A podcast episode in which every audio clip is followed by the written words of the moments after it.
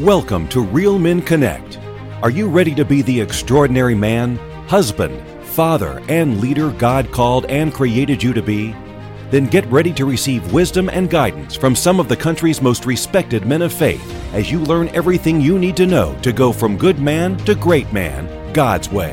No judgment, no shame, just real men with real challenges seeking real change, all for God's glory. Hey, mighty men of God, and welcome to the Real Men Connect podcast, where we help good men become great men God's way. I'm your host, Doctor Joe Martin, and every week we interview some of the nation's most respected and accomplished men of faith to find out what it really takes to become the kind of husband, father, and spiritual leader God called and created us to be. Each interview session is packed with practical, proven biblical principles you can immediately apply in your relationships, on your job, and in your community. Today we have with us Trey Tucker. And Trey is a professional counselor who has over fourteen years experience working with men and adolescents to help them fully become who God created them to be. Trey holds an M A in professional counseling from Liberty University, an M B A from the University of Tennessee in Chattanooga, and a B S degree in public relations from the University of Florida. And me being from Miami, I won't hold that against Trey today. And as a men's ministry leader and licensed man coach, I'm frequently asked by men about counseling, particularly when it comes to marriage and pornography addiction.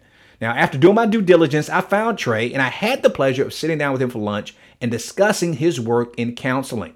Now, Trey counsels men and couples in a variety of areas, including anxiety, depression, grief and loss, anger management, sexual and pornography addiction, substance abuse, and even self-esteem issues, and as well as helping couples with premarital and pre-engaged counseling, developing healthy communication, and healing from wounds and betrayal.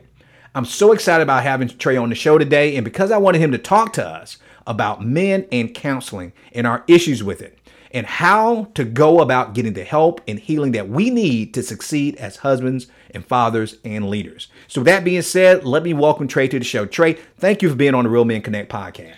Joe, thank you for having me. I've been looking forward to this. And, and so have I, Trey. Since our, our meeting, uh, I guess it was a few weeks ago, uh, maybe a little bit longer than that. I've been on the road so long, I forgot now. But um, but I know that um, it was very important for me to reach out to you because, as I mentioned in your intro, that I have a lot of men approaching me um, about counseling. They always come to me, ask me about who do I recommend as a counselor. And yes, I do coaching, but coaching is not the same as counseling. And we're going to dive a little bit into that. But I wanted to bring you on because, one, I was impressed when I met you. And also, your, your compassionate heart towards men, I think, could help men get over this, quote, stigma that we have when it comes to getting counseling. But Trey, before we get into that, you know, I always ask men who are on our show to give us their favorite Bible verse that inspires them from the Word of God. So what is yours, Trey? My favorite would have to be Second Corinthians three seventeen. That one is where the Spirit of the Lord is, there is freedom. And for me, it's all about the presence of God, and that is God's Spirit, and where He is, where He's present. There we are free and free to become the person, the man that He created us to be. Now, is there any particular reason why that inspires you so much? Why why that one? That one sums up ultimately my life mission. Uh, I spent I spent quite a few years pretty much thinking I had everything together and not even knowing that I didn't have it together. But at, long story short, I realized I really wasn't free.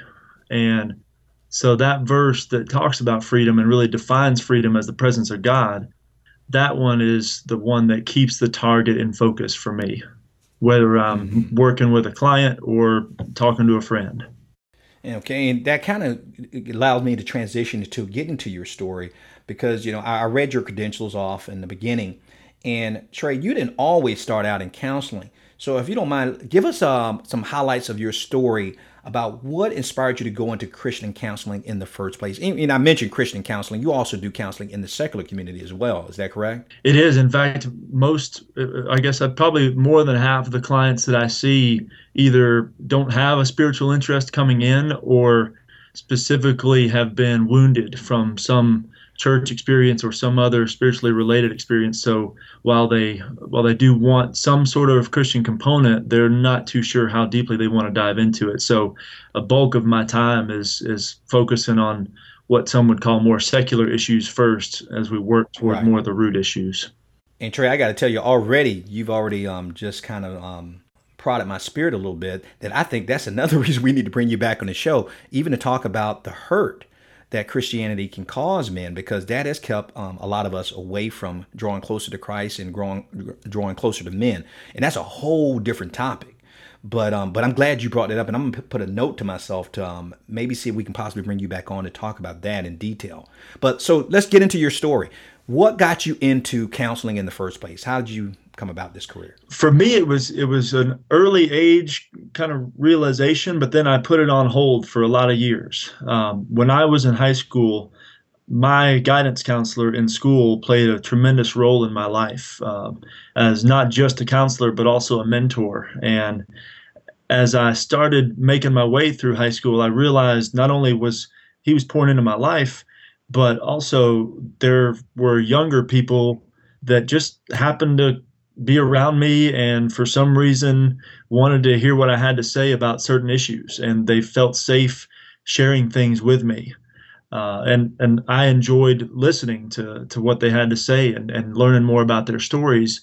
So as a high school student, I wasn't exactly sure what all those different sort of moving parts meant, but I realized, well, maybe it needs to be something in related to counseling or or just something in the psychology world. But when I when I went home and, and mentioned that to my parents, God bless them, they did not really understand counseling at that time. Now they they later they later figured it out, but immediately their response to me was, "Well, no, don't do that. You'll be just as crazy as the clients." Oh my goodness, jeez. So so being a being a relatively obedient high schooler, I, at least at young high school, I just thought, well, that, that must be true. That you know people are crazy. You know they they only have to be crazy to go see a counselor. Everybody else is fine. So I kind of just put that off to the side and uh, and still enjoyed playing a mentoring role to people through through college, and uh, per, started pursuing a, a career in business. And I did that for a while. I worked in the corporate world and uh, specifically doing marketing for a, a national corporation. Um, but then I just knew something something wasn't fulfilling. I was I was getting a paycheck and I was. Everything was fine as far as just the circumstantial level of things, but just I knew something wasn't really clicking down deep. There was more for me. Um, and this was before I got saved, so we can get into that if you want as well. But but I knew that I needed to be doing something where I was pouring into people relationally.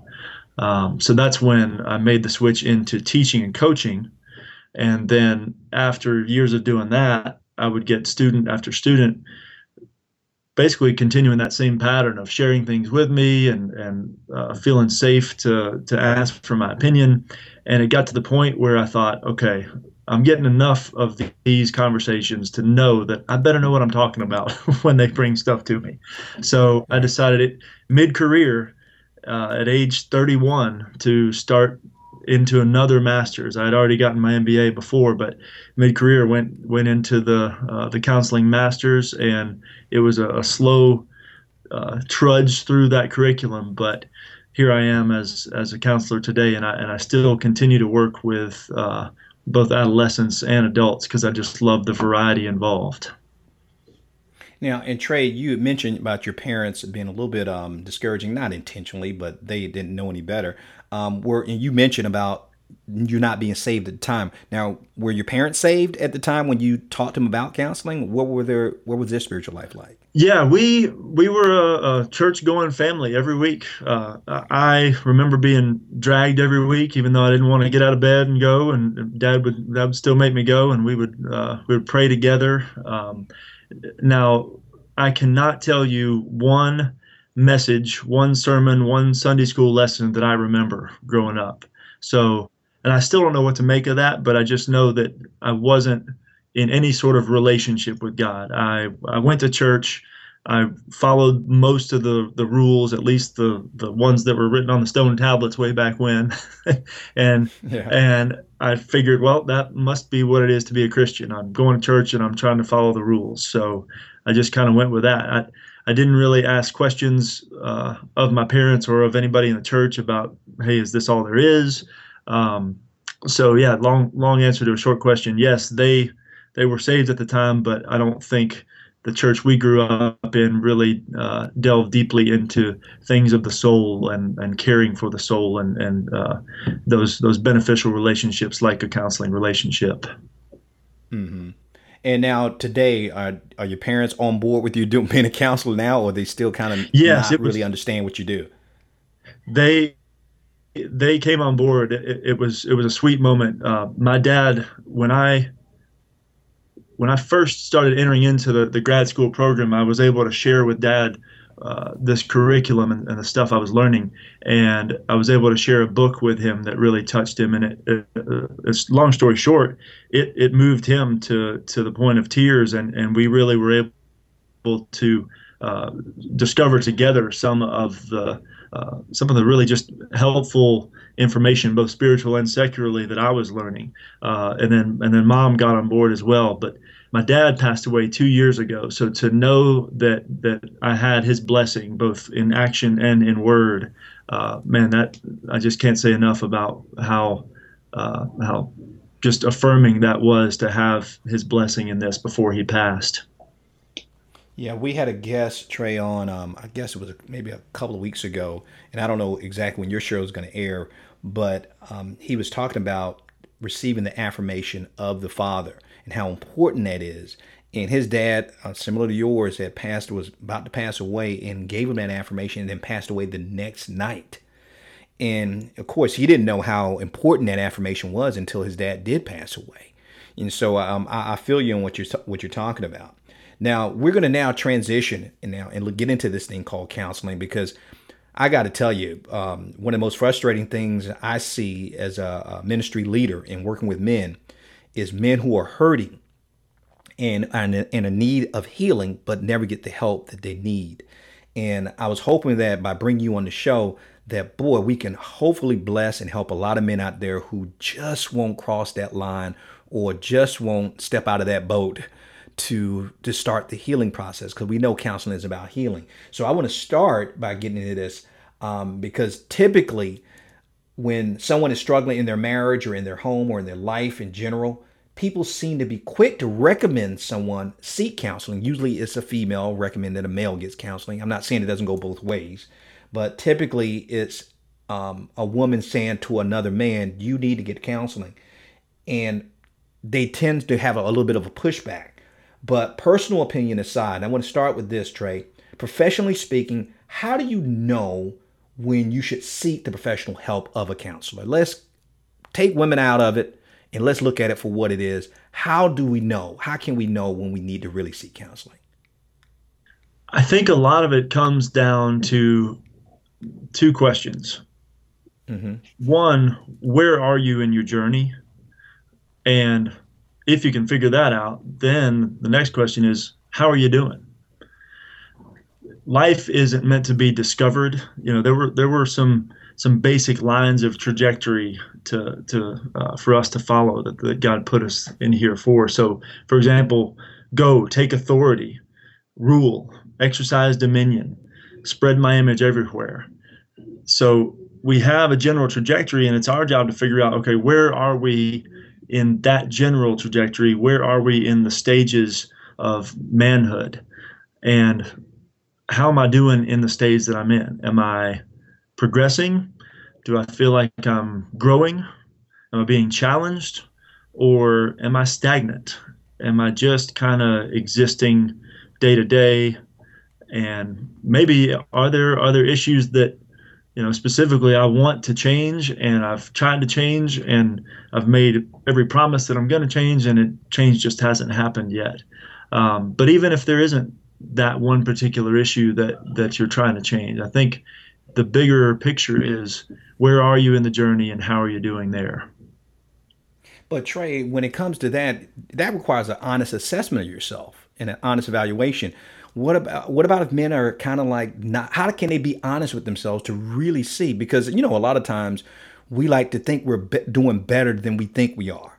Because all you have to do is ask uh, a couple, and you ask the woman, say, okay, if you rate your marriage from a one to ten, ten being the best, what would you rate your marriage? And ask the man the same question. Typically, the woman's number is going to be lower than the guy's number, because uh, we tend to see it the way we want to see it. So how does the man overcome that when he thinks, I'm fine, I'm okay, I don't need any help?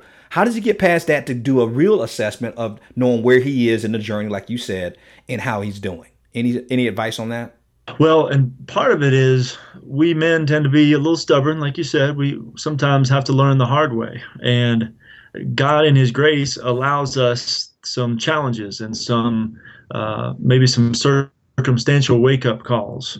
And we're free to ignore them, but the easier way through those would be to use them as the the alarm bell, so to speak, or at least the uh, the gentle ringing bell that says, hey, something something needs to be assessed here. Something needs to change, even if we don't know what it is. But if we choose to to still remain stubborn, then sometimes we just have to get sick of the same old, same old.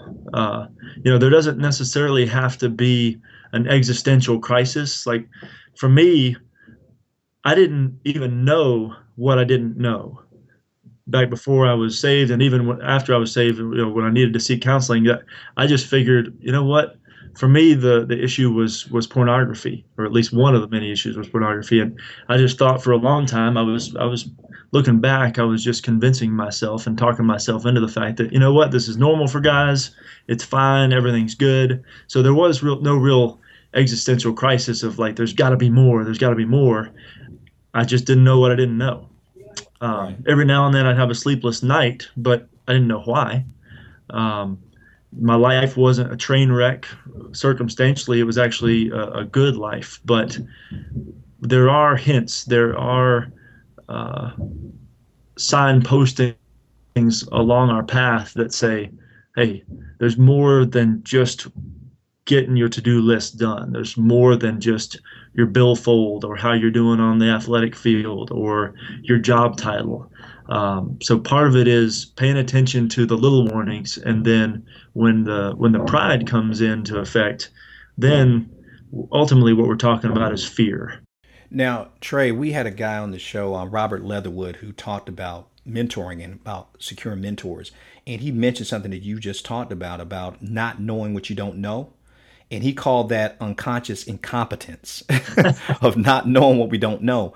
My thing is, and I think a lot of us as men, we can relate to that because we don't, I didn't know what I didn't know as a, being a husband and a father until it went crazy. Is there a way, how do you break through that unconscious incompetence to a healthy knowing so you can see the warning signs that, like you said, and be aware? Is there anything we can look for that could be telltale signs before it gets out of hand? Absolutely. Absolutely. That, in fact, my hope is that any man or any woman, but especially any of us men, that we don't wait for the huge crisis to happen. I, I would hope that we could get warning signs like uh, maybe other friends mention something to us. Maybe it's not even a direct confrontation, but just little comments here and there that a friend makes like, hey, is that is that what you always are like? Or maybe our spouse has been gently or maybe not so gently noticing some some ways that we interact with them that uh, that maybe aren't the most productive ways, but hopefully there are little warning signs. But ultimately, it's it comes down to knowing that there is a larger story than just my own life or just your own life. And if my life doesn't have any connection with the larger story, then that should signal a problem, because ultimately we were created to play a role in this larger story.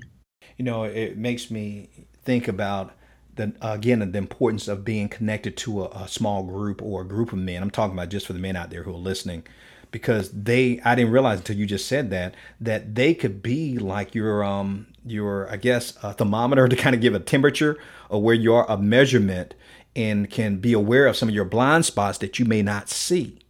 And so that's another reason why I think we need to be in community with other men. And maybe that's why God made it that way, that we have to be relational beings, because we can't always see everything. We're not all knowing. God is. But he's put people in our lives to kind of help us, like you just said, of spotting some of the warning signs. So I'm glad that you you mentioned that.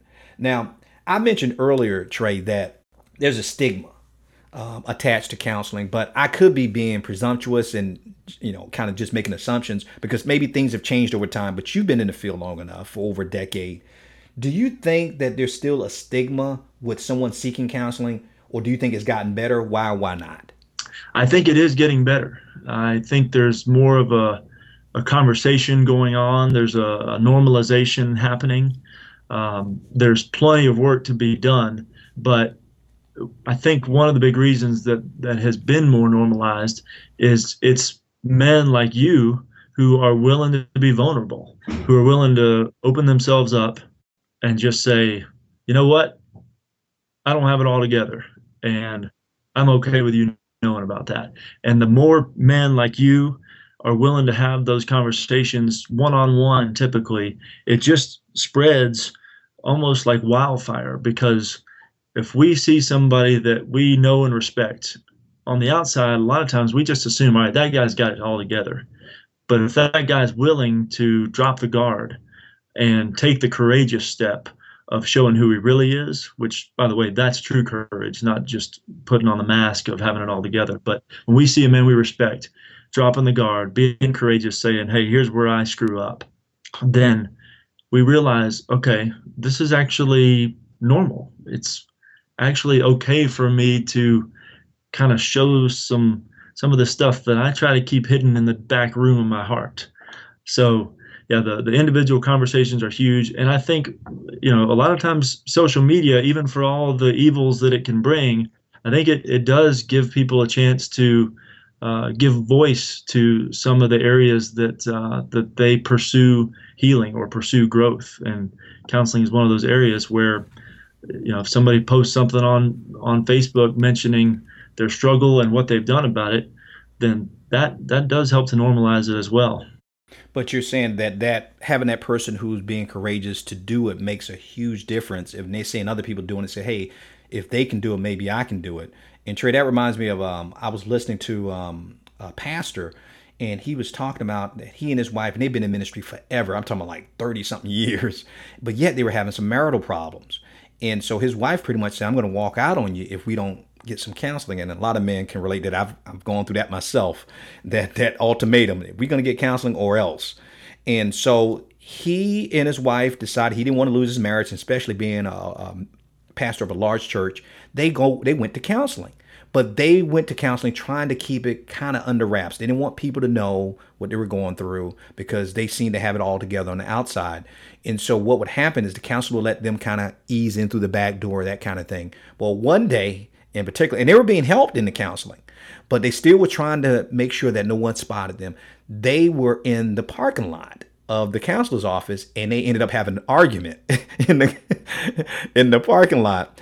And the, uh, somebody from their church came by and saw them arguing in the parking lot of this counselor. And so, of course, they started to freak out. They're thinking, "Oh my goodness! Now that, you know, the whole church is going to know we're having marital issues and that kind of thing."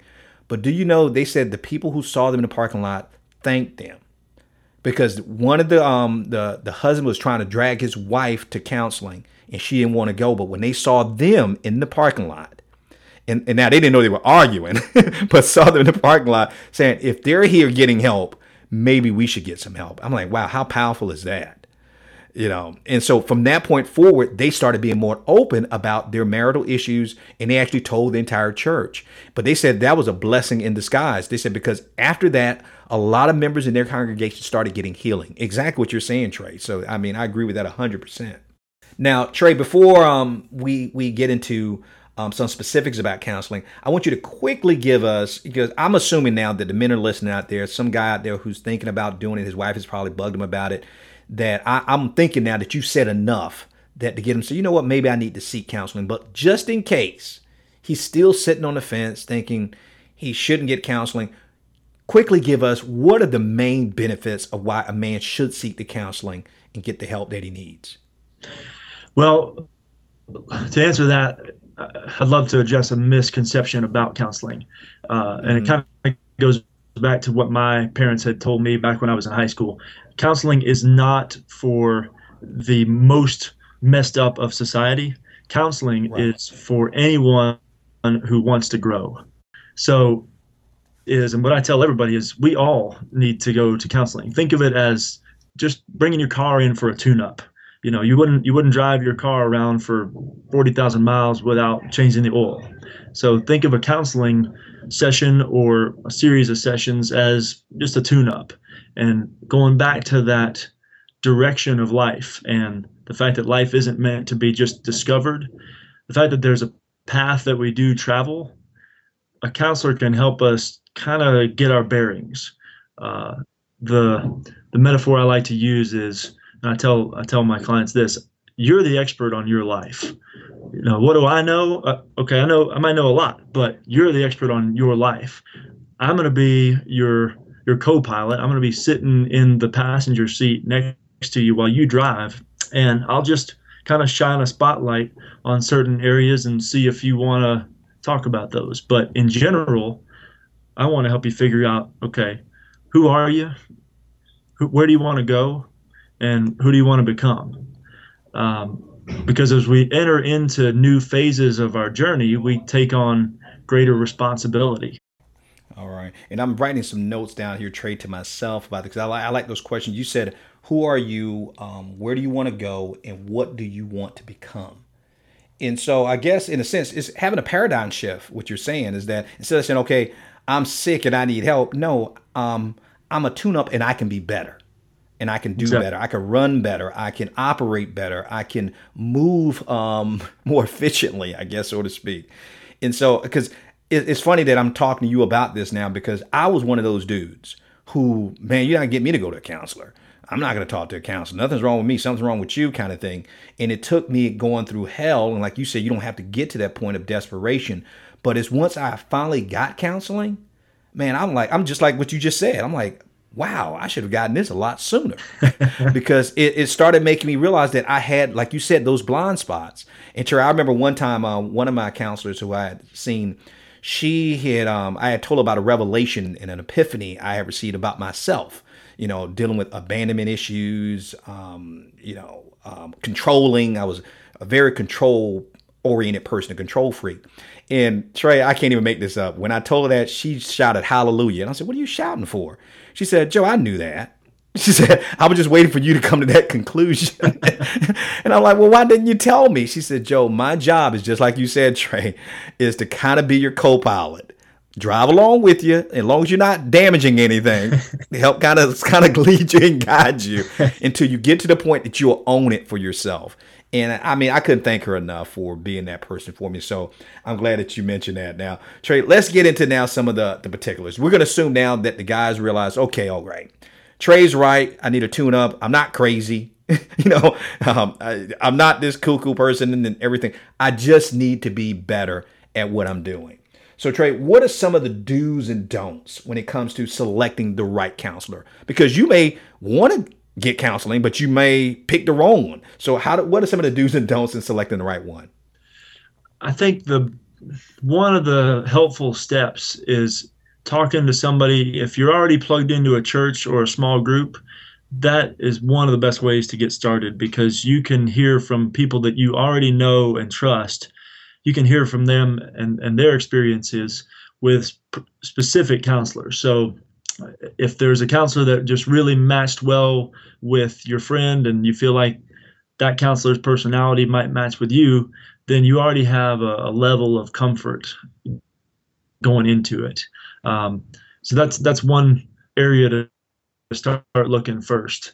But quite honestly, I, I get uh, a lot of folks who find me through my website and don't know me. There are no connections that we have in common. They just, they seem to get a general sense of what's on my site, whether it's my picture or whether it's my bio. But I think as, as people start looking at the websites of individual counselors, some questions they want to start asking themselves are, okay, number one, would I feel more comf- comfortable with a male or a female? And that's going to be different for each person depending on the circumstance and the person. But uh, after that, look to see what, how does the counselor communicate their vision? Um, because some counselors do come at their their job from a perspective of, okay, we are going to address the the problem, and we're going to focus on the problem, and we're going to really harp on the problem. But other counselors, and I'm I try to be one of those other counselors, I'm saying, you know what? The problem's not really the problem. The problem is just really a symptom of a, a root, and I want to focus on the solution. So some counselors on their websites are going to have language that speaks more to that, about focusing on the solution instead of the problem. Because honestly, as as Matthew six thirty-three tells us, essentially whatever you focus most on is what you're going to become like. So if you're spending all your time focusing on the problem, then you probably aren't going to be spending a whole lot of time moving toward the solution. And as you look at counselor websites, you can get a sense just of what they're saying that's going to tell you what kind of direction they would lead you. Now, you mentioned, and because that's one of the next questions I wanted to ask you, you mentioned about being comfortable with male or females, that is a personal preference. So do you think, is there any cases where you think it's better for um, a man to go to a female counselor or a female to go to a man counselor or vice versa? Or is there really no distinction? It's more so just comfort level. What's your take on that? It's mostly comfort level. Um, I'd say probably ninety-five percent of that decision comes down to comfort level. Um, some men who have been betrayed by men in their past, they may not they may not be willing to trust a man right off the bat. So it might be a smarter move for them to sit down with a woman.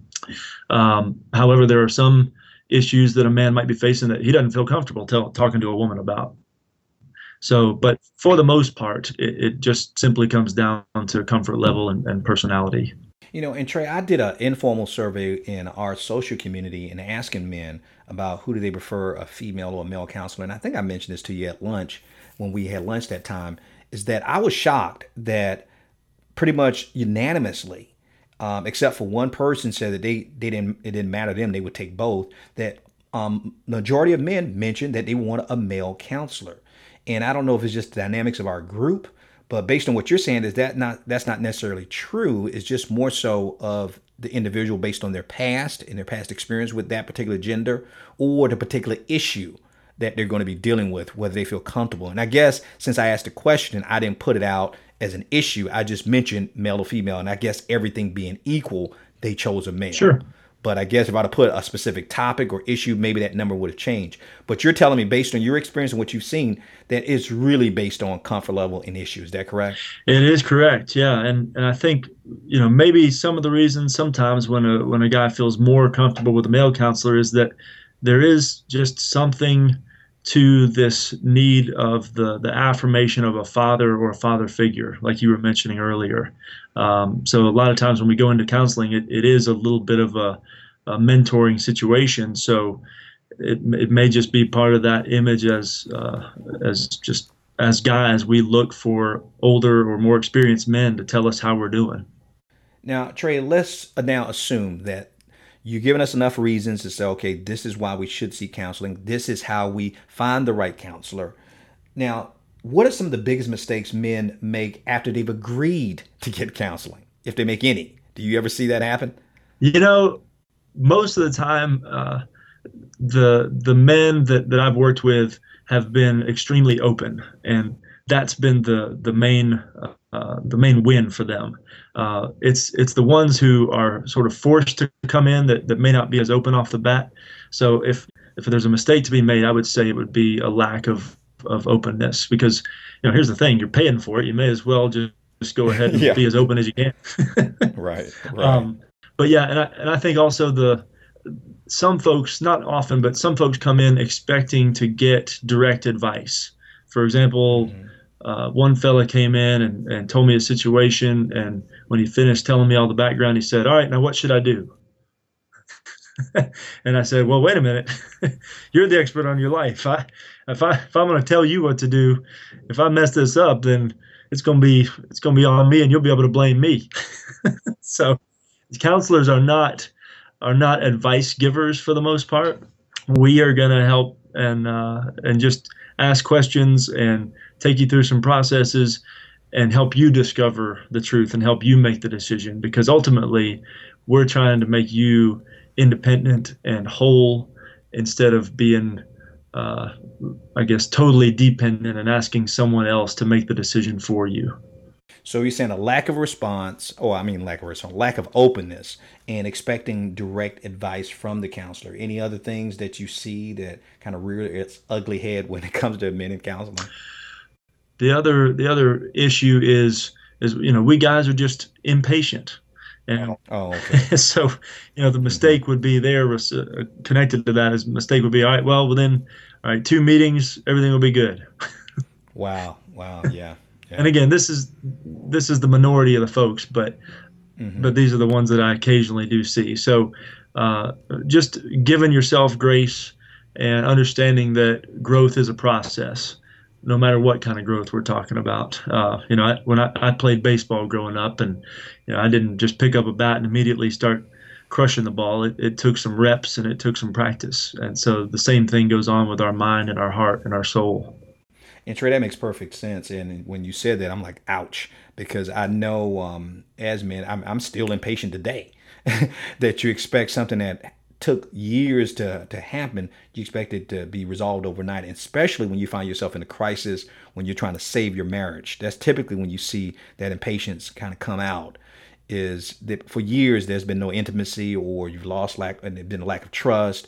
And then all of a sudden you get to this point that a marriage is about to end, and then you go seek the help that you want. And you're thinking, how come she's not trusting me right now? How come she's not forgiving me? We're getting the help that we need. How come it's not fixed? And that's just not realistic. That's basically what you're telling us, that it's not realistic. Exactly. Now, I want to ask you this. Um, and you mentioned about the patience. Now, so we understand we that we need to be more patient if we're getting that kind of help. But that gets to a, that gets to a point that you're seeing a counselor. How do you know, and this may sound like a weird question, Trey, how do you know when to end the relationship with the counselor that this is just not working and I'm just wasting money, or I'm wasting time, and this is not moving us in the right direction? Are there any things to look for that we can save ourselves money and time when it comes to seeking counseling? Great question. Great question.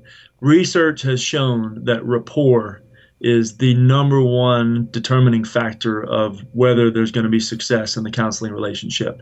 Uh, mm-hmm. You know, you, you might think that it's the technique that's being used or the philosophy that's being used, but really almost any technique or any theory or any philosophy can help somebody grow as long as they have good rapport between the two of them. So if I'd say if by the second session you don't feel like, I like this person, I could see myself really trusting this person, uh, then I would say go ahead and start seeking some some other folks, because within that those first two sessions, those the goals of those first two sessions are ultimately to build that rapport between you and the counselor. So you're saying even within the first two sessions, you can you can tell already? I thought you were going to say something like maybe several, you know, seeing it for a couple of months or something. So you're saying after the, you can know that by the second session? Well, it's kind of like when you when you meet a new person, just, you know, a potential friend. You know, you yeah, you know, within the first couple of conversations with a person, like, yeah. okay, I could I could become friends with this person, or you know what, he's a nice guy, but we really don't have any kind of commonality, no rapport, no.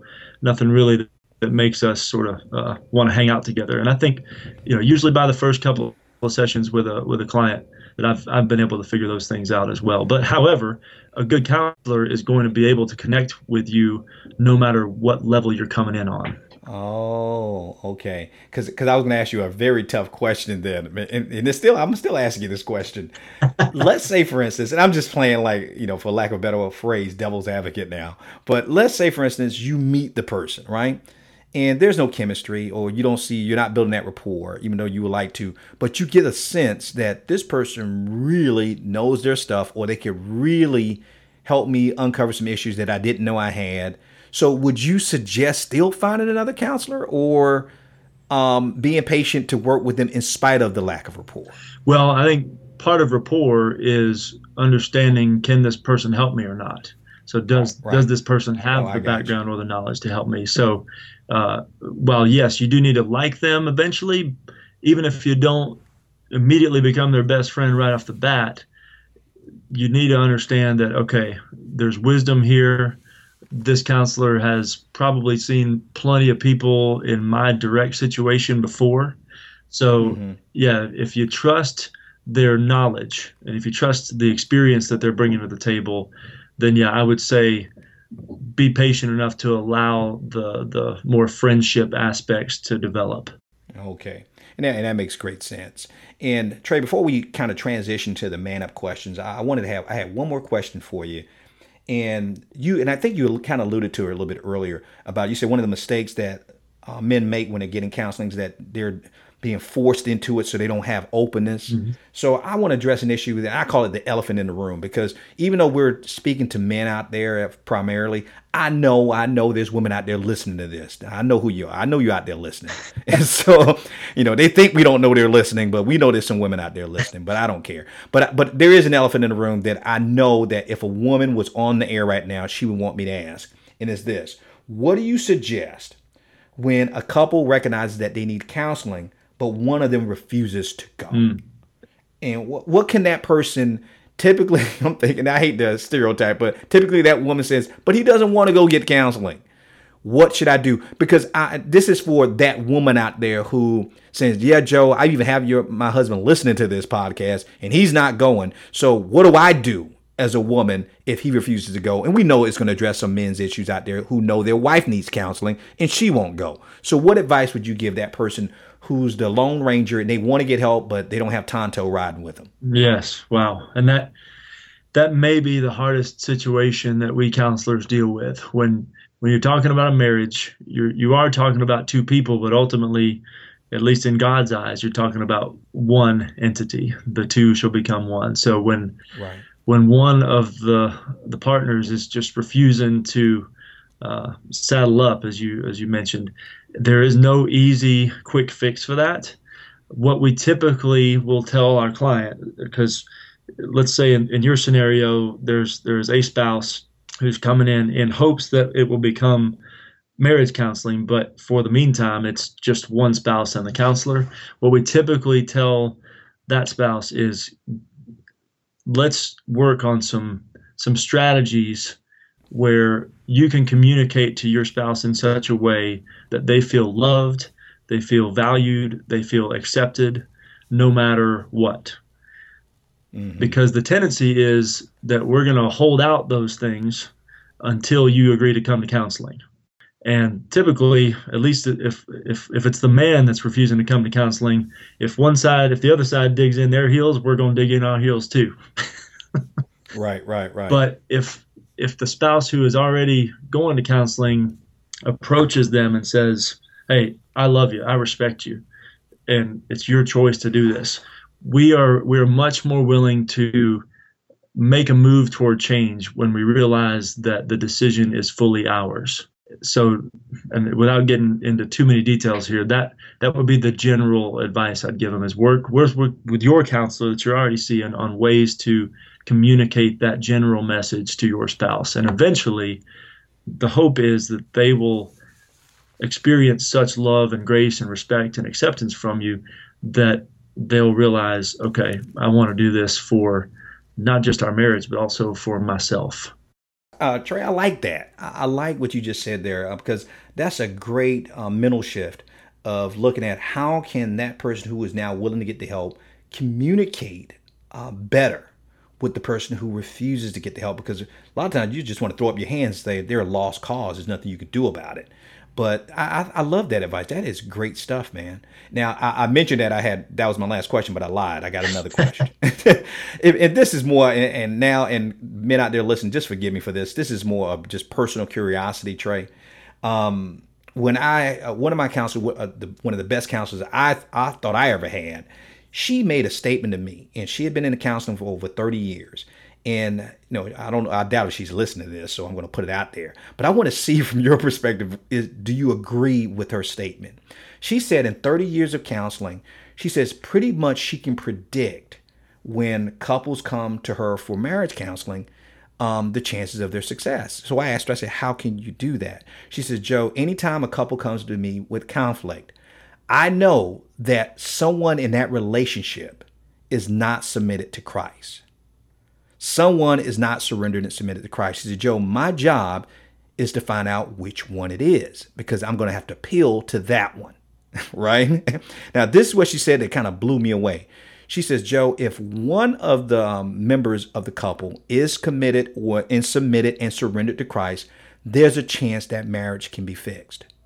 She says, Joe, if both of them are submitted and surrendered to Christ, it's guaranteed they're going to make it work. But she said, if neither one of them are submitted and surrendered to Christ, Joe, there's nothing I can do to help them. Do you agree with that statement, Trey? Wow, what a question. I, I'm just curious. Over all these, I wonder, is she right about that? Um, well, first, before I answer that question, one of the things I believe is that the amount of time it takes you to give an answer to a question is the exact amount of time you took to think about the answer. That's good. So if, if we had all day for me to sit here and think, then I'd love to give you a more in-depth and thoughtful answer. Um, mm-hmm. I have to say that that her answer sounds generally correct in a big picture perspective, but mm-hmm. I also kind of had something kind of raise up in me like, ooh, wait, because it just isn't that simple when you're talking about right. two people. Mm-hmm. Um, and, and I guess my question that I would love to ask her is, how do you define submitted? Because I know for me, I can be, I can move from a great experience with God where I'm totally submitted and worshiping and, and just the, the Spirit's moving through me to then literally five minutes later, I can walk out and just be a jerk to my friend or somebody in my family. I'm like, so, right. so am I submitted or not? So I guess in a way of answering but not answering, uh, submission is important and obedience to the Lord is important. But I would also submit that we each have a role to play in a in a marriage. And there's probably not one party that's always guilty and the other party that's always submitted, so to speak. Right, right, right. Yeah, because I always, that that shook me to my core when she told me that. And the, my, um, I surmised from it that she was saying the person who's willing to do whatever it takes and willing to do, you know, die to themselves mm-hmm. and say, okay, even though um, this doesn't make me feel good, but I know this is, is going to work out for God's good kind of thing. And so she's always looking for that, that kind of that ray of hope that that person who's willing to, to kind of let go of their rights, so to speak, yeah. to do what's right for the relationship. But I would, man, I, But I think that's great how you broke that down, because, yeah, the real question is, what does she consider submission? What does she consider surrendering? You know, so but anyway, that was just my personal question that I had. This is so, well, so but Trey, it's, now it's time, man, for the man up questions. And Trey, I told you these are just five quick questions starting with the letters M A N U P. And they require fearless honesty. And you're a counselor, so you're not going to have a problem with this. You'll be fearlessly honest with us. So, Trey, the question is, are you ready, man? I hope so. And we'll get started right after this short break, and we'll be back with our guest, Trey Tucker. Do you know that no one has ever become a champion without a coach? Think about it. Any athlete who's ever made it to the Olympics, let alone won a gold medal, has ever gotten there without a qualified coach or a group of coaches. So if that's the case, if you're serious about becoming a champion husband, father, or leader, then my question is, who's coaching you? That's why I've officially launched the Real Men Connect twenty-one day coaching program. My goal, to help you become the man and spiritual champion God called and created you to be. If you're going to succeed as a man of God, it's going to take faith, wisdom, and accountability. So you need a proven Christian coach, mentor, and teacher who's literally helped hundreds go from good to great God's way. I've been an award-winning educator for more than twenty-three years, and I've been coached and trained by some of the best in the country. So whether it's strengthening your faith, improving your marriage, growing your ministry, or even breaking an addiction, let me coach you for twenty-one days to help you finally get the breakthrough you've been looking for. Just go to Real Men Connect dot com or call four two three, seven six three, seven six seven five for details. Availability is limited, but satisfaction is guaranteed.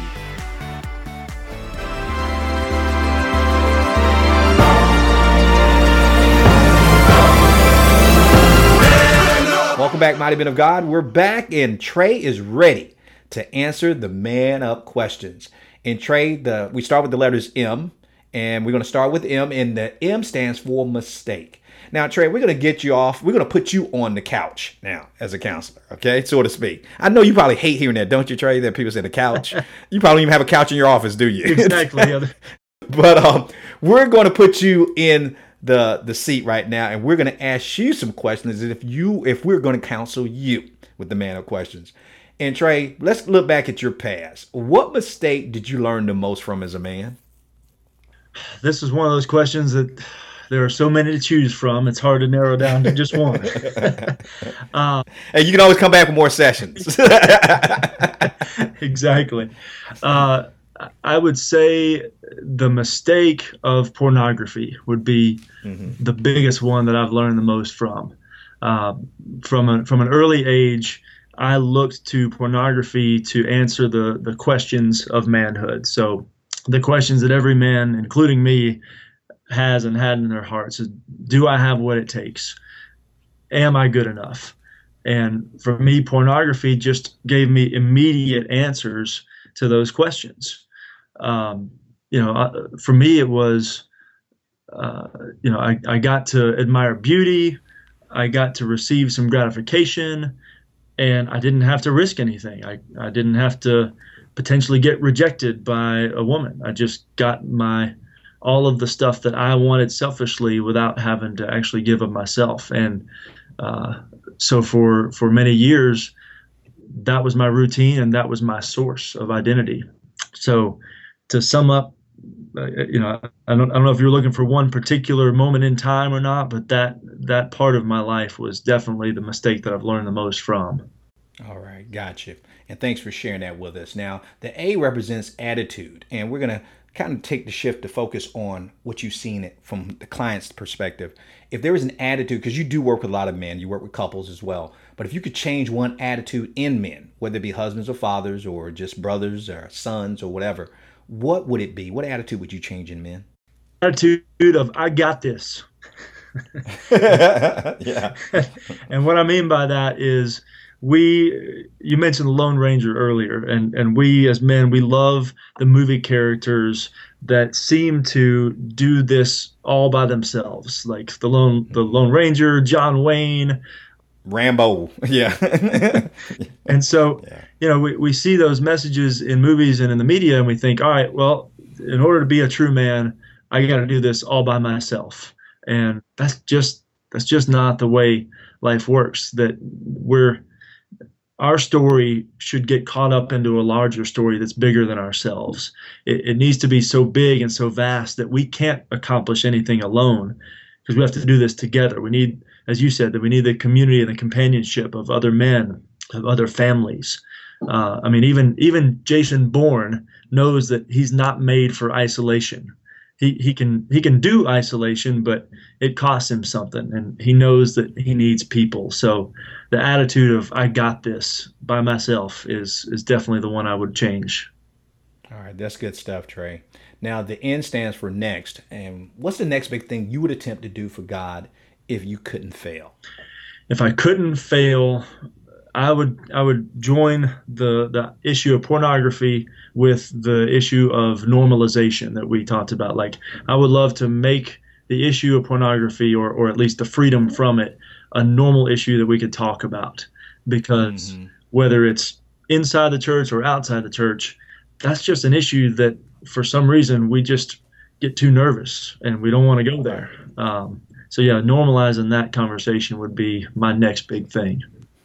Boy, I tell you, and I hope that day comes one day, because I'm with you on that, man. That's just something that you cannot get churches to uncover. But yet, I think the latest statistic that I heard, that seventy percent of Christian men in the church struggle with porn. And most of us as Christians think that number is conservative, so which is scary when you think about it. seven out of ten men.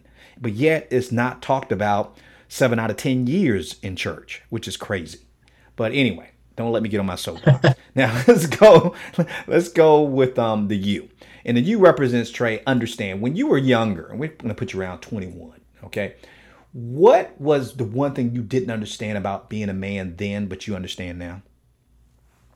For me, it took understanding that literally everyone else is insecure too, just like me. Mm-hmm. Um, I, I walked around carrying my insecurities and hiding them, and trying my best to cover them up.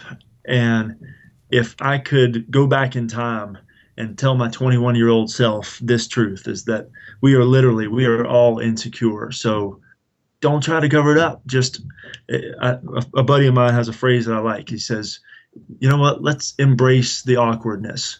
You know, we all we all have awkward parts of ourselves. We all have parts that we may not be so proud of, but let's just embrace it. Let's all just drop the act. And that would have saved me a whole lot of time and a whole lot of heartache. You know, and I think a lot of men can relate to that, man. I'm, that's, and I think that's probably one of the biggest revelations I received when I came out um, discussing my weaknesses and vulnerabilities, is that I'm thinking, I'm not the only one. This, everybody I know has something. You know, I think, what did I, I think I heard a, a preacher say once, he says, everybody used to be an ex something. So I don't care what it is, you were an X something, whatever you put the, whatever behind that X, but you were an X something. And, so Trey, here's the last question, man. And that it's the P, and it represents problem. As a mighty man of God that you are, and obviously you've been through a, um, a lot yourself, but what's the one problem in your life that you still struggle with, even as a man and even as a counselor, even today? I think for me, it's it's healthy risk, because my tendency is to play it safe and stick to the areas that I know I'm going to succeed in, stick to areas that are going to um, sort of build me up and, and make me feel respected. I, I don't I don't want to experience failure, but yet at the same time, I, I know I, what I tell other people that are struggling with the same issue, and, and what I need to take my advice more on is I'm only as good as my training. It's like, you know, Navy SEALs aren't impervious. They They get killed, but they train in such a way that there's no distinction between live fire and training. So, so Trey, and I'm talking to myself now, Trey, train in such a way that, that I can take down obstacles. Like ask, mm-hmm. ask yourself to do hard things. Just don't shy away from it. You know, just there is, there are times when having hard conversations or uh, trying new things or just taking risks in general that, that can really give me the, the training that I'm going to need to succeed in, in new challenges. Well, Trey, thank you so much, man. You did a great job. That was awesome. And thank you for being so transparent and honest with um, our listeners. We really appreciate that. That's why we do the Man Up Questions, because you're in a position where you're helping men, but men need to know that you're human too, and that you are still a work in progress like we all are. And we're trying to be the man that God has called and created us to be, but we can't do it by ourselves. We need help. So, well, man, uh, we've come to the end of our show. I can't believe it went by so fast, but um, but don't you worry. We'll be back to do it all again next week with a new guest, with new insights and new lessons. So make sure you don't miss it. And I'd like to thank Trey Tucker for joining us today and for being so gracious with his time. Trey, thank you so much for being on the show, man. I really appreciate it. Joe, thank you. I had a blast. You know, and I, the time went by so fast, but Trey, quickly, because we're going to have you back on the show again, because I really want to get back into that issue we brought up before about church hurt and what you've seen from a lot of counseling with that. I think that's going to be a great show when we bring you on for that. But if our listeners wanted to find out more about you and get in contact with you, what would be the best way for them to reach out to you? Two easy ways. One is my email address, which is Trey, T R E Y, at Christian Counselor Cooperative dot com. So then the website is Christian Counselor Cooperative dot com slash Trey. So it's either way, you kind of flip it. Email Trey at Christian Counselor Cooperative dot com or Christian Counselor Cooperative dot com slash Trey, T R E Y. Gotcha. And thank you so much for that. And we'll make sure to put your contact information in the show notes. And so people will be able to reach out to you anytime, any place, anywhere. And guys, to all of you out there, please do us a favor, and this is so important. Take about thirty seconds to go over to iTunes and rate the program. It's the best way to help us get this program in the hands, ears, and hearts of men just like you. I was just telling Trey when we, he came on the show that we just surpassed the fifty thousand download um, point. So we're all excited about that, and we praise God for getting this information out to the hands, ears, and eyes of men just like you. So um, please continue to um, subscribe, download, share, but most of all, review to help us move up in the rankings. And please don't keep us a secret. Now, until next time, I'm Joe Martin, your man builder with Real Men Connect dot com, reminding you that we are males by birth, but we are men by choice. So each and every day, choose to be the man God called and created you to be, because a male is a terrible thing to waste. So until next time, stay strong, stay blessed, and as always, stay in God's grip. Thank you for listening to the Real Men Connect podcast with Doctor Joe Martin. Real Men Connect isn't just a podcast. It's a mission, ministry, and movement to help good men become the great men God called and created us to be. And the best is yet to come. So if you enjoyed this episode, go ahead and leave us a review in iTunes. It really helps us to build the podcast and to reach, teach, and impact more men, all for the glory of God. And make sure you check out Real Men Connect dot com to get our free tools and resources to help you go from good man to great man God's way. Again, that's Real Men Connect dot com. Thank you for listening. We'll see you in the next episode.